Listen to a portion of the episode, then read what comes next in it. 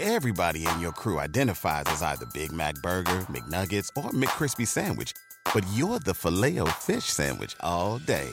That crispy fish, that savory tartar sauce, that melty cheese, that pillowy bun. Yeah, you get it every time. And if you love the filet of fish, right now you can catch two of the classics you love for just $6. Limited time only. Price and participation may vary. Cannot be combined with any other offer. Single item at regular price. Ba da ba ba ba. Every team, every topic, everywhere. This is Believe. We are here now with Andy Bagwell. We've had him on the show before. I absolutely love to have him on, but this time he's got a new book out. Yeah, it's Duke Still Sucks. Yeah, Andy Bagwell talking you a little UNC Duke action. We're going to talk about North Carolina. You know, I've talked about them over the last couple of weeks on the show uh, because of them not producing well out there. But wait a minute, the entire season may have turned around. We'll talk to Andy about that. Their upcoming matchup this week on Saturday, Duke, North Carolina, should be really good. I think that's going to get Andy's blood boiling. So let me pot him down a little bit here, right, Mr. Producer? Andy, how you doing today? Tom, I am doing great. That I, my, my blood is not yet boiling, but I'm sure it always happens when you and I get start talking. It will by the end. So no, I'm doing great. Really looking forward to to this game on Saturday, and uh, and uh, and hoping my Tar Heels can can squeak into the tournament and maybe get, catch some lightning in a bottle again this year. Yeah, absolutely. And I've been talking about them for a while, and we'll get into that. But I want to talk about the book first because obviously uh, we've had you on because of the original book, right? Duke sucks, and you yep. had appearances, and really, it did get a lot of traction. Every time I have you on, inevitably, I get North Carolina fans and Duke fans, and then fans from everybody else that hates Duke out there, which seems to be everybody but Duke fans. Uh, absolutely loving your appearances. I've told the story before. I lived in the Triangle area. I know how hotly contested that rivalry is. Even the North Carolina State fans always seem to lean to North Carolina, begrudgingly, but they always seem to lean to North Carolina in the rivalry of uh, North Carolina and Duke. So tell me about the book. What made you come up with the second book, and why does Duke still suck? well, it's funny. We, you know, the first book came out stunningly more than 10 years ago. And so, you know, every year after the book came out, my co author, Reed Tucker, and I, something would happen in the news, and we'd be like, oh, that's going in the sequel. Oh, that's going in the sequel. I mean, Tom, we didn't even have Grayson Allen when we wrote the first book. So that that whole period when he was at Duke, we were like, oh my God, that's going in the sequel. And we would, you know, just say that, you know, throw ideas around. But but Tom, last year when Coach K announced the retirement tour so that he could go around the country and have everybody genuflect in front of him, we looked at that and we said, okay, that's it. This is a sign from the gods in heaven above that we have to write this book now. So we got through the season, and of course, it ended, uh, you know, in the way that it did. And I know you and I talked right after that Final Four game, and I, and we were like, okay, this is it. Let's start collecting ideas because we got to get this book out. It, and we also like more seriously thought we also it was a kind of a turning of the page of the rivalry. And and the book is not just about UNC Duke, although there's a lot in that there. But uh, you know, we've also looked at like, okay, this is the end of an era. Let's kind of capture it at this moment in time um, and see what it looks like. But to answer the second part of your question is why does Duke still suck? Well, part of the title is okay, we, we know they sucked in 2012. We proved it, ironclad cold case. So let's just look at the last 10 years and see what's happened and see do they still suck? And I know it's going to be stunning to you, but yes, they do. Um, so, and going forward, you know, I think uh, I think it's you know they're they've sucked since the since the beginning. That's what a lot of the the first book covered. So I don't know how, but I am fully confident that they will find a way to suck uh, going forward, no, no matter who the coach is, no matter what the university does.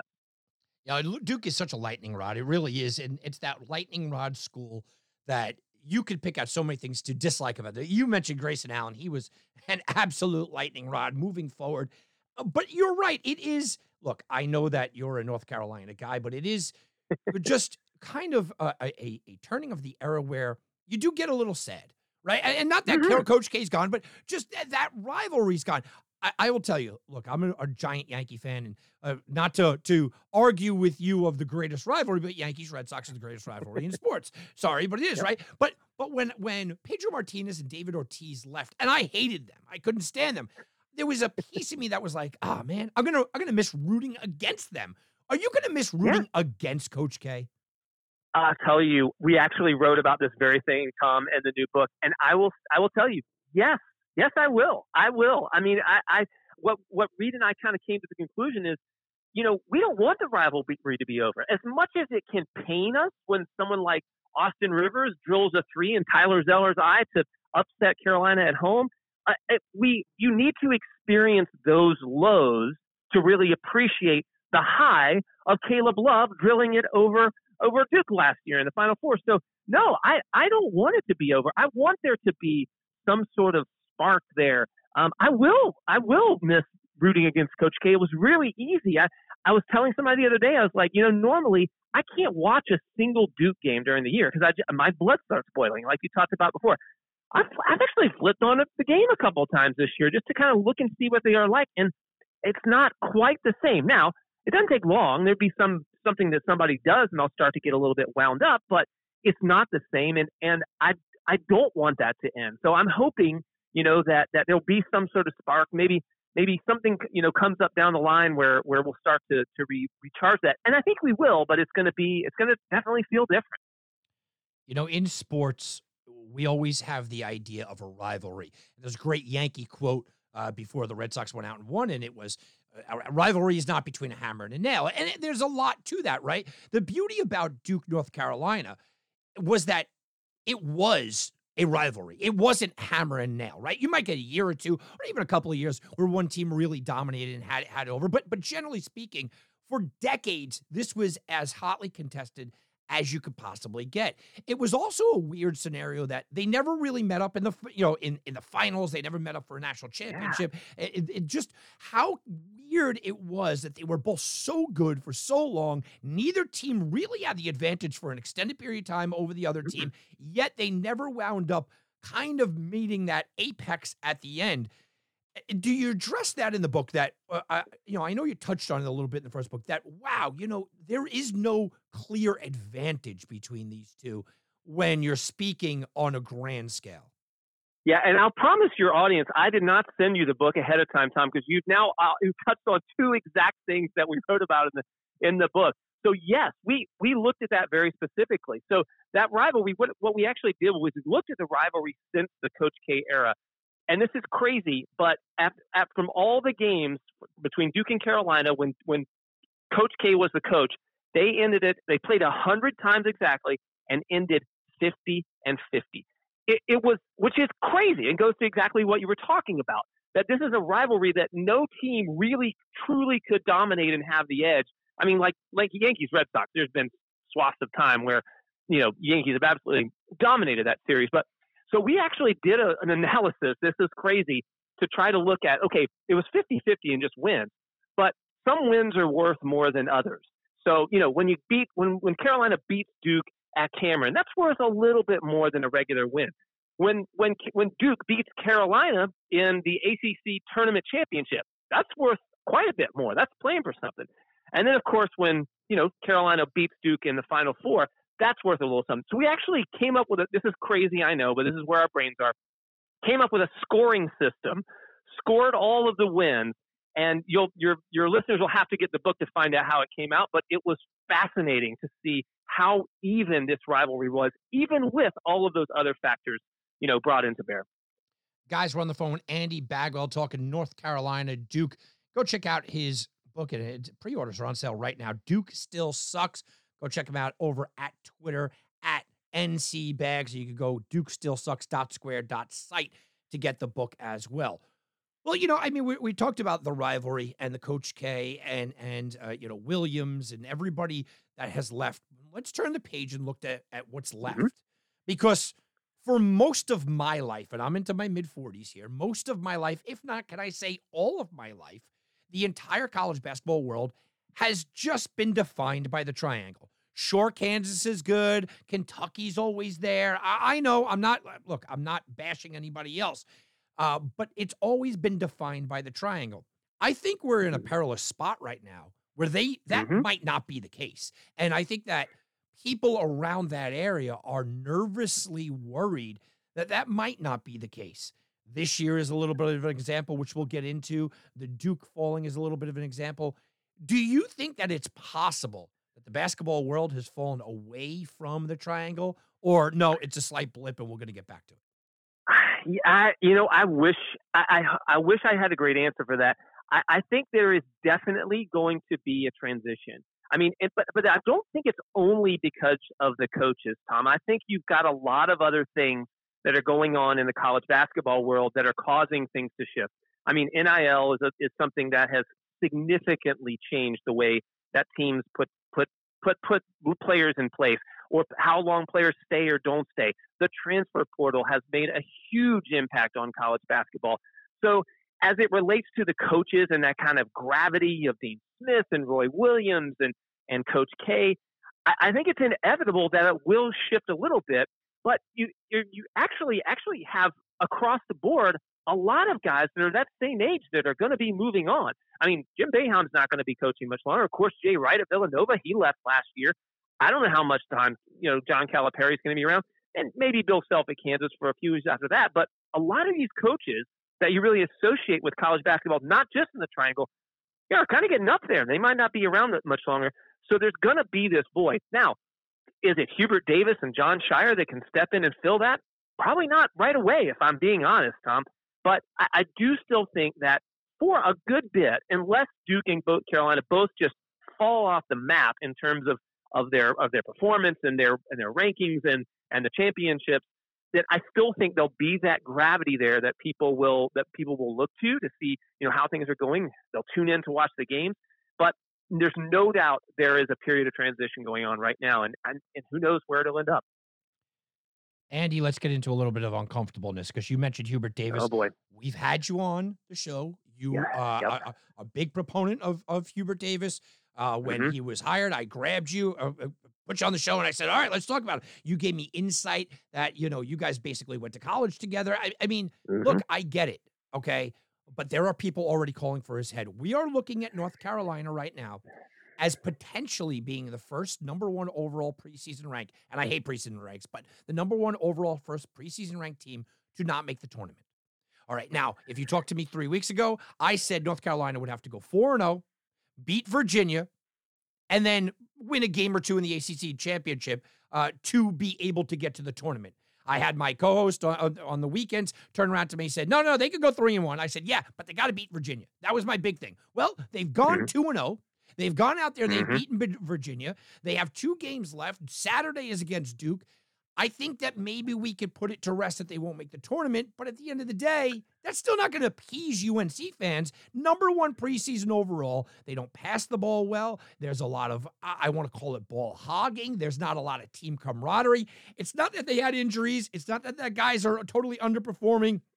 I know you look manic. You lost manic, and that was a big, big knock, but everything points back to Hubert Davis here. This is a coaching issue this year, and North Carolina fans have turned on Hubert Davis. Give me your take. Yeah, it, it is tough, and you're right. I, you know, I was I lived on the same hall with Hubert my first two years at Carolina, as as we talked about on your show previously.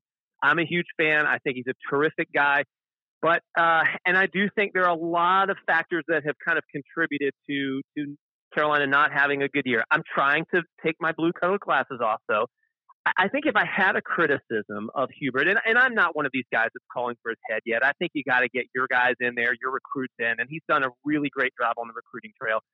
I, I think if I did have a criticism, though, it's that I, what I see, and and you know, I'm not a basketball expert, but what I see is him trying to transition to a pro style offense without really high level pro type players. I, you know, there's a reason that Armando Bacot, Caleb Love, all those guys came back this year. They're really great college players. They're very good college players. But it wasn't like anybody was telling them they were going to be drafted in the first round. So I, I do think there is an element of this of him expecting things to happen that maybe the players aren't capable of quite yet or, or, or may never be. And that is on him. I, I, I don't want to say it isn't. That's on him to be able to recognize that and adjust. Um, but I, I, I still think that you know, first of all, they they clearly kind of caught lightning in a bottle at the end of last year, and they you know they're probably closer to the team that they were before that run and this year than they were during that during that magical month of, of February and March. but I, I, I still think it's a little too early um, to to really write the book on Hubert. I, I, he's he's definitely learning on the job, and and who wouldn't? He's in his second year as a head coach. But I, I think there are a lot of factors still as, as to why they had this season they did. And I want to see, you know, let's see, give him another couple of years, and, and if he gets his guys in there that he's recruited and and it's still not producing, then yeah, we're going to have to have a really really uncomfortable conversation. What will it take for this year to be successful? Because let me lay this out for you. Andy, I look at this North Carolina team, and like I said, two weeks ago I was screaming they don't they don't belong even in the conversation unless they go four. No, oh. well, like I said, they've gone three and zero. But I look at their losses here. Tell me the bad loss, guys. Right at North Carolina State, it's not a bad loss. Top twenty-five team against Miami, yep. it's not a bad loss. Top twenty-five team. At Wake Forest, no. At Duke, can't make call that. Even the Pittsburgh loss, not a bad loss. Virginia loss is that a bad loss? No, no, no, it's not. I'm looking up and down their schedule and I'm going, find me the bad loss. They don't really have necessarily a quote unquote bad loss. Now they don't have uh, uh, losses. Some of those losses, you know, Pittsburgh at Wake Forest, things like that, uh, can be questioned because they were the number one overall team. But they don't have a lot of bad losses. Now, if they go out there and they make the tournament, right? Well, uh, I'll give you a scenario. To me, they win mm-hmm. three in a row. They win against Duke on Saturday, which we'll get to in a minute. Win against Duke on Saturday win two games into, into the ACC tournament. Uh, you get into the, the big field of 68. You win a game, maybe get out of the first weekend. I'm looking at, at that and I'm saying, I know what the expectations were in the beginning, but I think you end the season like that, and people are going to go, okay, it was a fine year. A- am I off base here? Give me it from the North Carolina fan standpoint. What is a successful season? Yeah, at this point, I mean, I would say that a lot of people would say you first of all you got to make the tournament. You got to get in somehow, some way. And I, I mean, just you, you you can't balance out. At the beginning of the year, everybody would have said this team has to make a Final Four, or it's an abject disappointment. I think people have adjusted their expectations based on the, the some of the stuff that we've seen.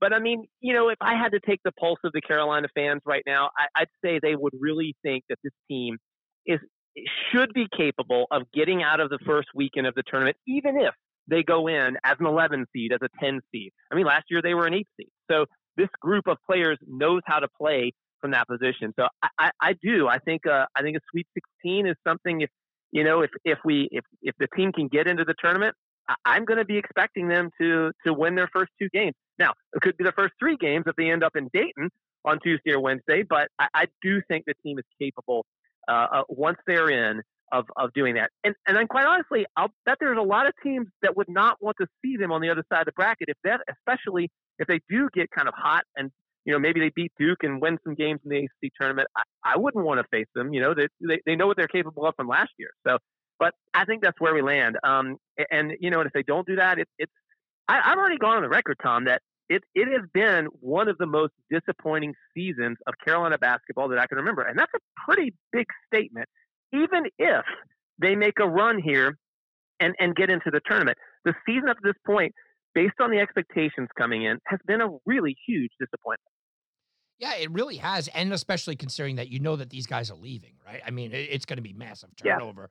Yeah. Um, I would expect almost everyone to leave. So you have your short window but there is time to make up for it. Hey, guys, we're on the phone with Andy Bagwell, author of Duke Sucks, and now the soon to be released sequel, Duke Still Sucks. You guys go check that out. Duke Still Sucks dot square dot site. Let's talk about Saturday's game.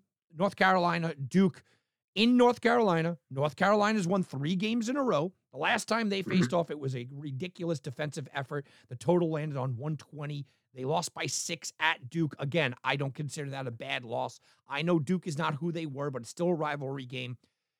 I, I have gone on record and said this is a must win game. Now, do I mm-hmm. believe mm-hmm. it? Do I still believe that statement? I think beating Virginia helped them immensely, absolutely immensely. Yeah, I know it's at home. It doesn't matter. Virginia's reeling a little bit. Don't doesn't matter. At the time they faced Virginia, Virginia was ranked sixth in the country. Okay. So mm-hmm. while Virginia might not not, you know, be the powerhouse that people think, I don't care. They were ranked sixth in the country at that time. Now they've come back a little bit. If you go out there and you beat Duke, you're a 20 win regular season team heading into the ACC tournament. I think that gets them in. I said it before time. This isn't uh, hindsight. I said it before time. You go 4 0, last four regular season games, and you just don't get embarrassed in the ACC tournament. I think they're going to make the field of 64 because of the name recognition, because they are North Carolina. I don't care. I think they make it. If they lose that game, I think that keeps them out. And, and I've Yeah. had people push back on me here, Andy. Do you think that this is a must win game? I, I agree with you. I think this is a win and you're in, lose and you're out game. I, I and you know the only way that I can see, I think you hit the nail on the head. It's they to get into the tournament, they have to win this game and then not embarrass themselves in the ACC tournament. So they could they if they win and then they go lose to, I mean I don't even know what the matchups would be, but a bad Florida State or Louisville team, then that's that's probably going to negate the win. But if they just you know handle business and get a couple, maybe a win or two in the ACC tournament. But other than that, yeah, I think you're right. I think if they this, I mean, not to put all the pressure on the road on these guys, but that's what they've put themselves into this position with their season is they got to win this game at home against Duke to feel like they've got a chance. And if they don't, I think they're going to be on the outside looking in because I don't think this team is capable of stringing together four wins in four four days to win the ACC tournament. They haven't shown that type of consistency all year long, and, and I don't think they're they're capable of getting that automatic bid. But yeah, I think you're right. I think it's going to come down to this game, and uh, and on top of the rivalry and the top of senior night for Leaky Black and probably the rest of those guys on that team. Oh, it's going to be an incredible atmosphere. You know, I, I think we have an entry into your new, new, new book, which is sti- Duke still continues to suck, right? I mean, I, Yeah. maybe that'll come out in about 10 years, right? We'll, we'll be ha- having Andy on in about 10 years for that. But yeah, I mean, this could be one of those one of those plant the flag type of situations. This could be a game. Mm-hmm. Hey, we beat Duke, gives us four in a row, went on, did well in the ACC tournament, actually provided, like you said, maybe get to the Sweet 16 and gave us a spark for the future moving forward. But in the same respect, Andy, and I'll say it, it might be that Duke plant a flag moment where they go, Mhm. we sh- we knocked off the number one preseason team, we kept them out of the tournament, we were the team that did it. Even though there's a lot of teams that did it, they'll pound their chest saying that they are the team. So I think that this game is massively, massively important. On that Oh, note, Andy, we are in the prediction business, right? Give me what We you are. take? What, what's happening on Saturday? Well, first of all, Tom, I will be in the building. I'm doing a signing on campus there, book signing on campus there the day of. It's going to be this wonderful, awesome day. Um, I will tell you, when the first book came out, we did the same thing. We had a great day. We went, we had a book signing. We were all charged up, and that was the night that Austin Rivers hit the shot at the buzzer to beat us. So I'm hoping that that is not the case again, and that the Dukies ruin what will be a great day.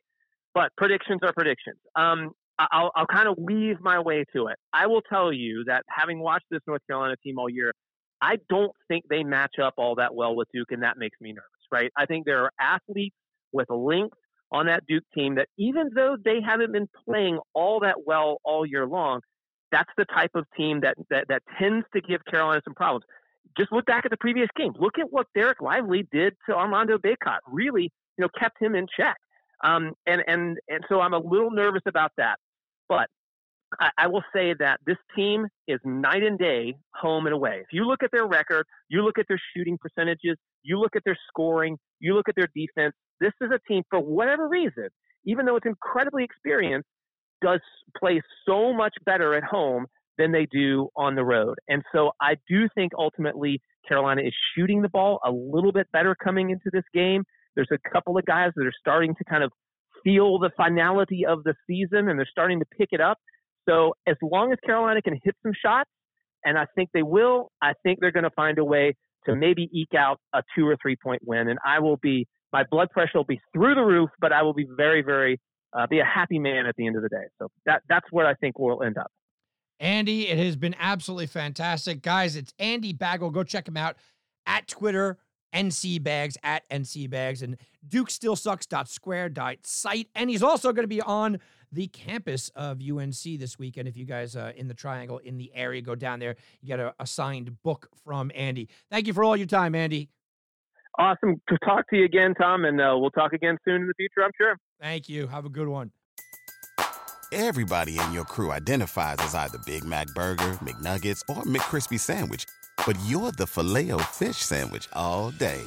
That crispy fish, that savory tartar sauce, that melty cheese, that pillowy bun. Yeah, you get it. every time. And if you love the filet of fish, right now you can catch two of the classics you love for just $6. Limited time only. Price and participation may vary. Cannot be combined with any other offer. Single item at regular price. Ba da ba ba ba.